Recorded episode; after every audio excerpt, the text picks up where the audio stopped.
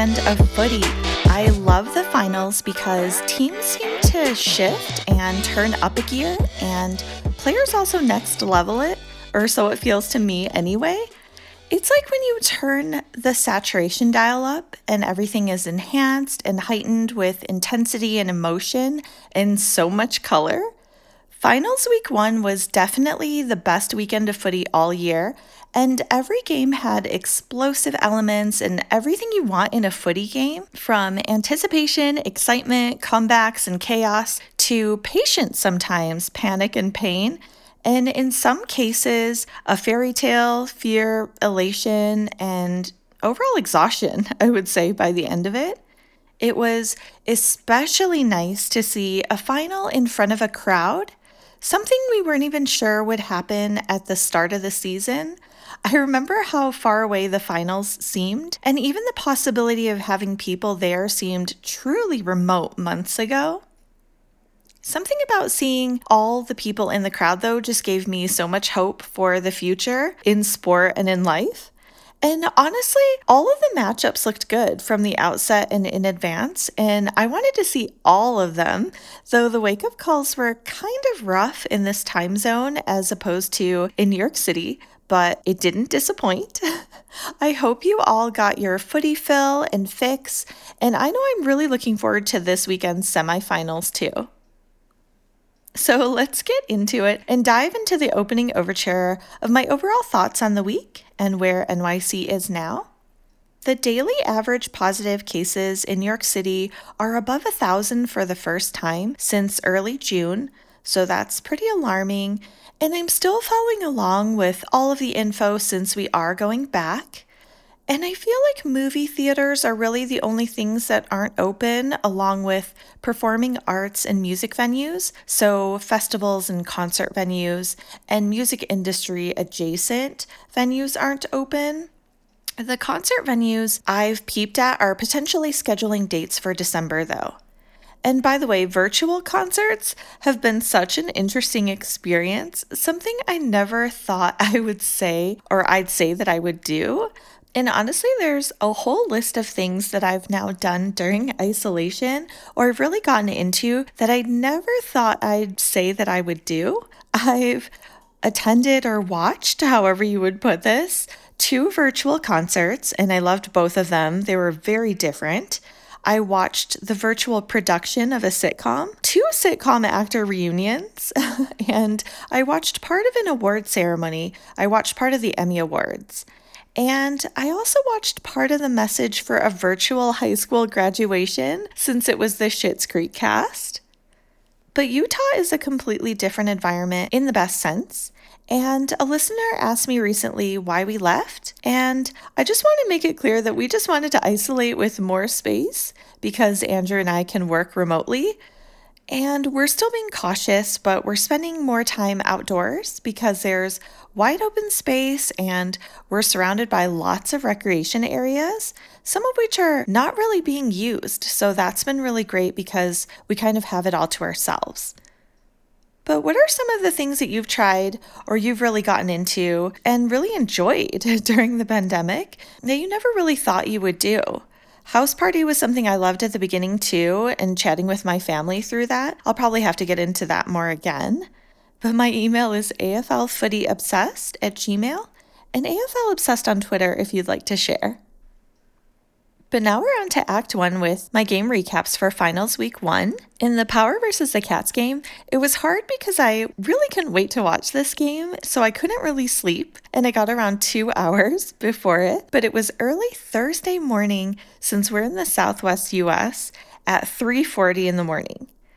And I guess my first impression was that it was just really nice to see the final in front of a crowd. But what a game! I feel like the Cats were in control at first for the first half, even though there were lots of questionable ump calls, of course. There were lots of brutal hits. I mean, Dangerfield got hit directly in the face, and later he was sprinting off to a goal. But I feel like the power came back from halftime supercharged up and there were so many great moments, but there were also some scary ones too, with like Duursma's concussion, where he kind of laid there for a while and it just looked like he wasn't going to get up.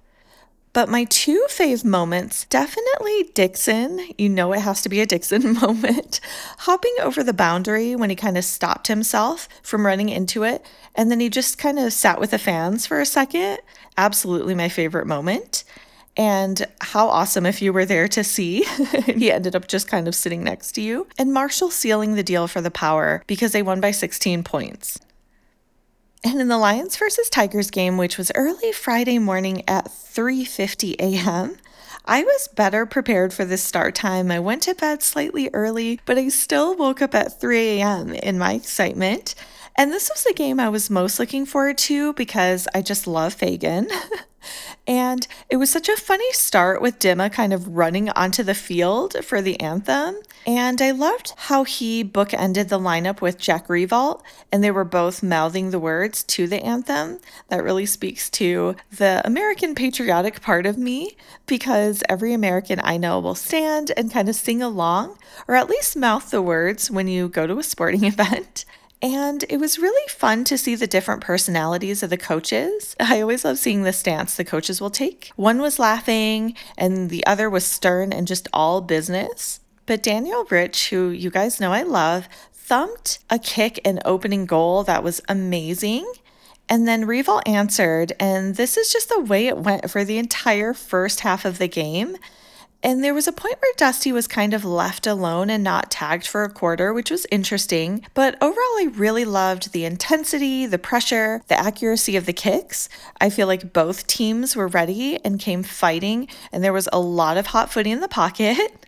And this kind of went evenly along until the third quarter when the Lions broke out with a 20 point lead. And you couldn't help but keep thinking that the next kick will just be a massive one for either them or for Richmond because it kind of had to come back. But my fave moment was when the camera panned to Ash Barty in the crowd watching and then her celebrating and getting up and kind of punching the air. And she had like a beer in her hand when Rioli got a goal.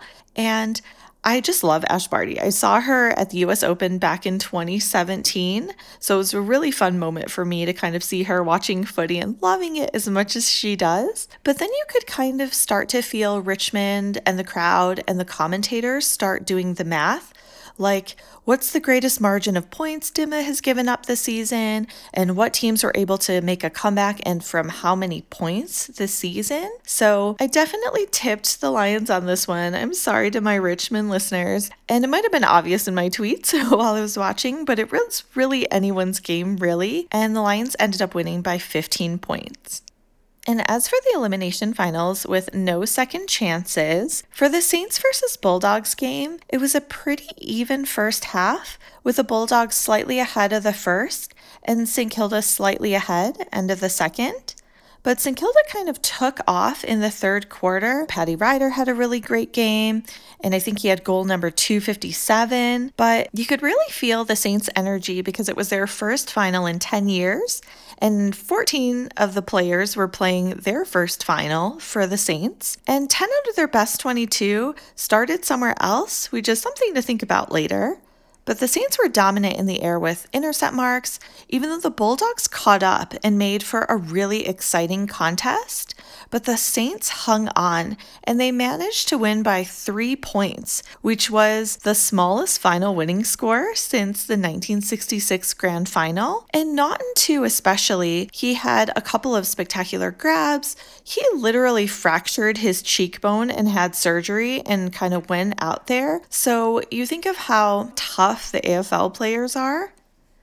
And in the last two minutes, Paddy Ryder got injured. So that was really disappointing since he played with so much heart and it was a really great win for the Saints. But my fave moment from the game was definitely when they cut to CEO Gil McLachlan in the crowd who was at the footy, just kind of sitting casually there. And I just love that even when he's off duty, he wants to go to the footy. Like that man is all of us in our love for footy. He's obviously in the right field and industry, but it just illustrates in some ways how footy has gotten us all through this year.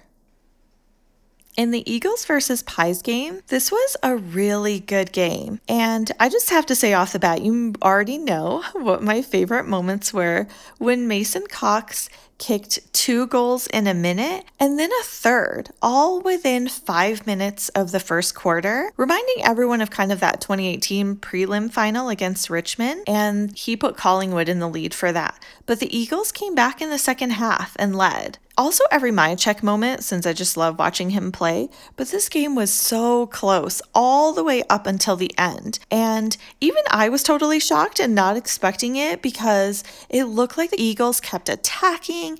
And in the final moments, it seemed like they were literally about to get a goal and upset everything right at the end but it was really courageous of Collingwood and one of their greatest finals wins, I think. They were very much the underdog and they literally won by a point. So it's still one of the greatest games I've seen this season, and I've definitely had it kind of playing in the background more than once following. I don't know if you saw the lead up to the game also because of quarantine restrictions, but there were literally six Collingwood staff members who had to sleep in camper vans because they ran out of rooms. But both teams walked away with no injuries that game, and I think that's really crazy when you're watching such hard bumps and tackles and the intensity that everyone kind of went at that game. But that was definitely like the best kind of footy. Okay, it's intermission, so quickly during this time, let's just cut away to other sports. It was a big weekend for sport too, otherwise. The NBA finals have been pretty good. I don't know if you've been catching them, but the Lakers are now 3 to 1 against the Miami Heat.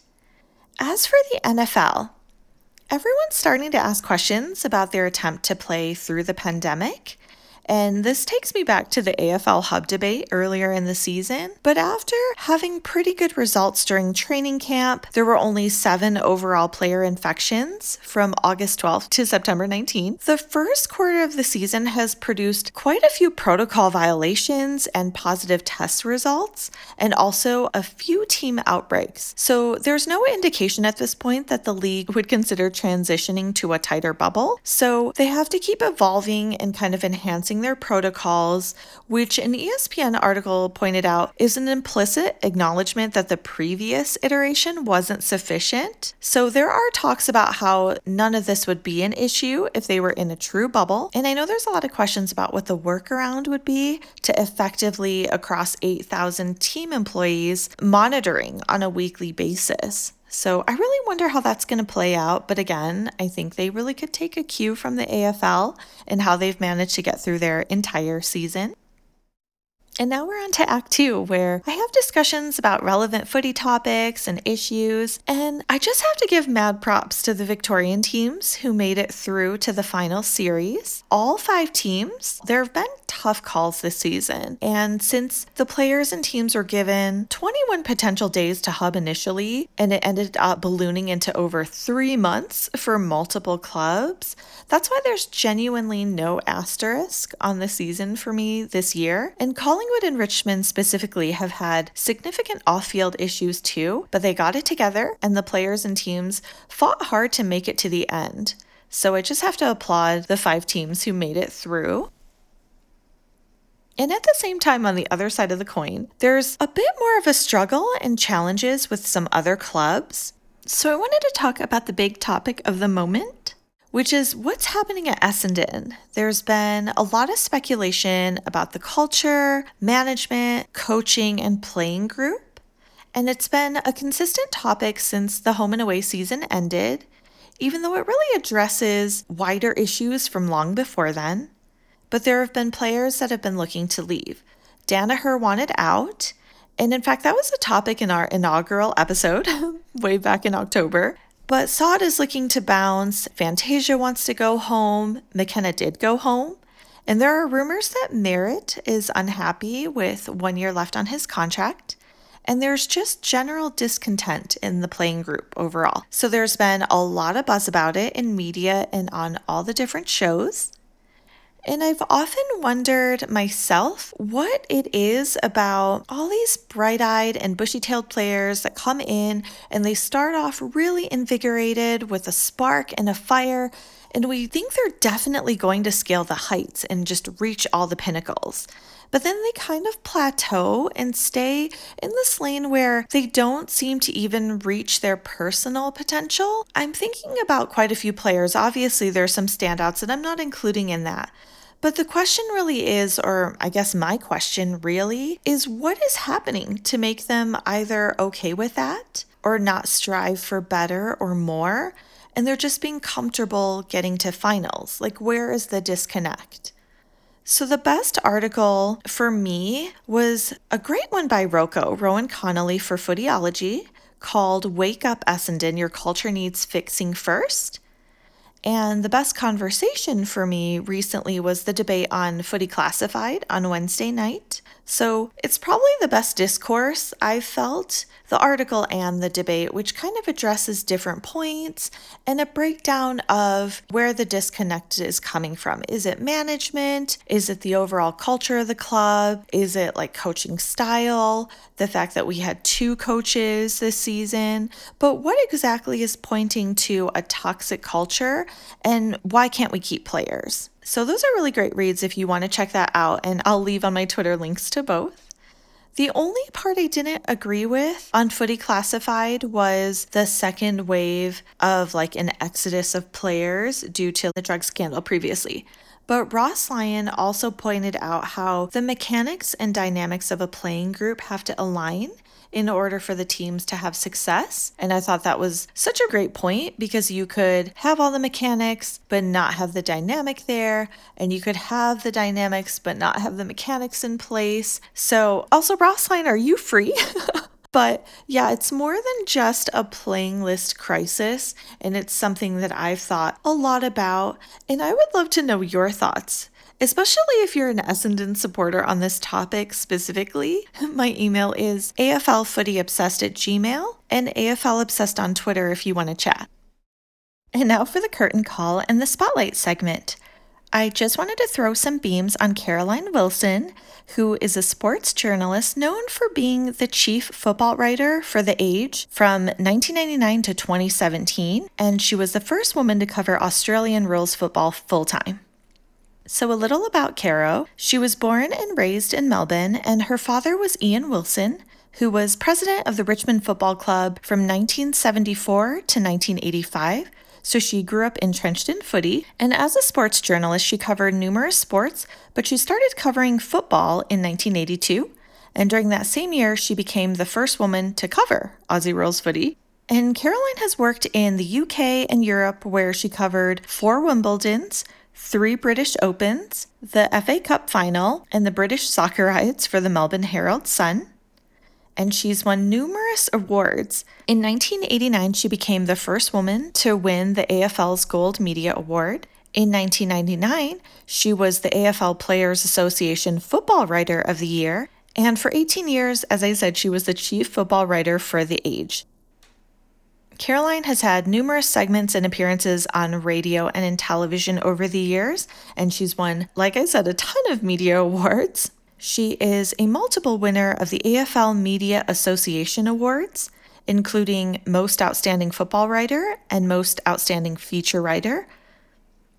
And in 2010, Caroline was presented with an Australian Sports Commission Media Award for Lifetime Achievement for her contribution to sports journalism, and that was a decade ago. There's a really great article she wrote for The Age in 2017 at the time that she was stepping down from her role. And the title was What Does Caroline Wilson Know About Football? Where you can really kind of see her sense of humor, her personality.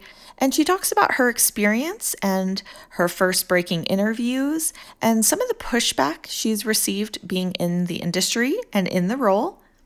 And now you can see her on Footy Classify, where she was an inaugural host along with Hutchie. And she does one of my favorite segments called Caro's Arrow, where she kind of takes aim and targets a person, a club, or an issue. And some really fun details. She's been called Footy's First Lady every Monday night by Hutchie, who is also on Footy Classified with her and one of my fave media peeps. And I thought it was really interesting that Caro promised herself she would be the chief writer for two full football seasons. She never thought she would make a long term go for it. And the sports editor who appointed her departed the role a week before she began hers. And his successor kind of confessed to her he was uncomfortable attaching the label chief football writer to an early story because some of the male colleagues in sport were a bit put out by her having the title. But I really love her journey and how she kind of rose through the ranks. And she was pretty revolutionary if you think about it for the time period, definitely through the 2000s. Even having any kind of female commentator, there was a struggle. And to be a head female writer, I think, is pretty revolutionary. You may not always agree with her views, but I appreciate that she doesn't tone her opinions down. Because if she were a man, personally, I think she wouldn't even be questioned. So, coming from an Essendon supporter, you know the respect is real. And here's some of her words. And joining us in the studio at 17 minutes past 7 o'clock, 12 degrees outside, is in fact Caroline Wilson, 3AW's resident TV expert. I mean, Linda's right. I remember the first ever football writers' dinner I was asked to, and the Football Writers Association said I couldn't go because although I was a football writer, they didn't want me to be a member because they'd never had a woman member before. There'd, there'd been people like Claudia Wright who'd gone into the dressing rooms, Corrie Perkin who'd covered it full time at the age for one season, but they'd they'd never been allowed to be members. And a few people pushed and said that I should go. And I walked in and, and the person who was, I think it was at, at Princes Park at a, at a sort of a reception room there, the person running the show said to me, You must be a waitress, this is where the aprons are. I mean, no kidding. I mean, people say, oh, come on. It's true. I mean, they thought I was a waitress. And all the speeches were gentlemen and Caroline, gentlemen and Caroline. So, I mean, you could say it was a nightmare, but it actually taught me, it, it probably made me tougher and it probably gave me a lot of confidence. So, to Caroline Wilson, we applaud you for your efforts and we say encore for breaking not legs but ground in the sport and country. And now it's the after show. Since there's no wrap up this week, Time Out came out with their list of best towns in the world, and Yarraville in Melbourne and Marrickville in Sydney both made the top 10 list. So it made me really happy and think about when we can all travel again in future. And remember, the newsletter is coming out in a few days, so if you'd still like to sign up, just shoot me an email at AFLFootyObsessed and I'll include you in it. So that's it for me. Thanks for hanging around for the show. I'd love if you'd leave a review and share AFL Obsessed with someone you think might like it too. But thanks for listening. Stay safe and healthy. Check on your friends and neighbors. We'll get through this like footy. I'm virtually hugging you, and we'll talk footy soon.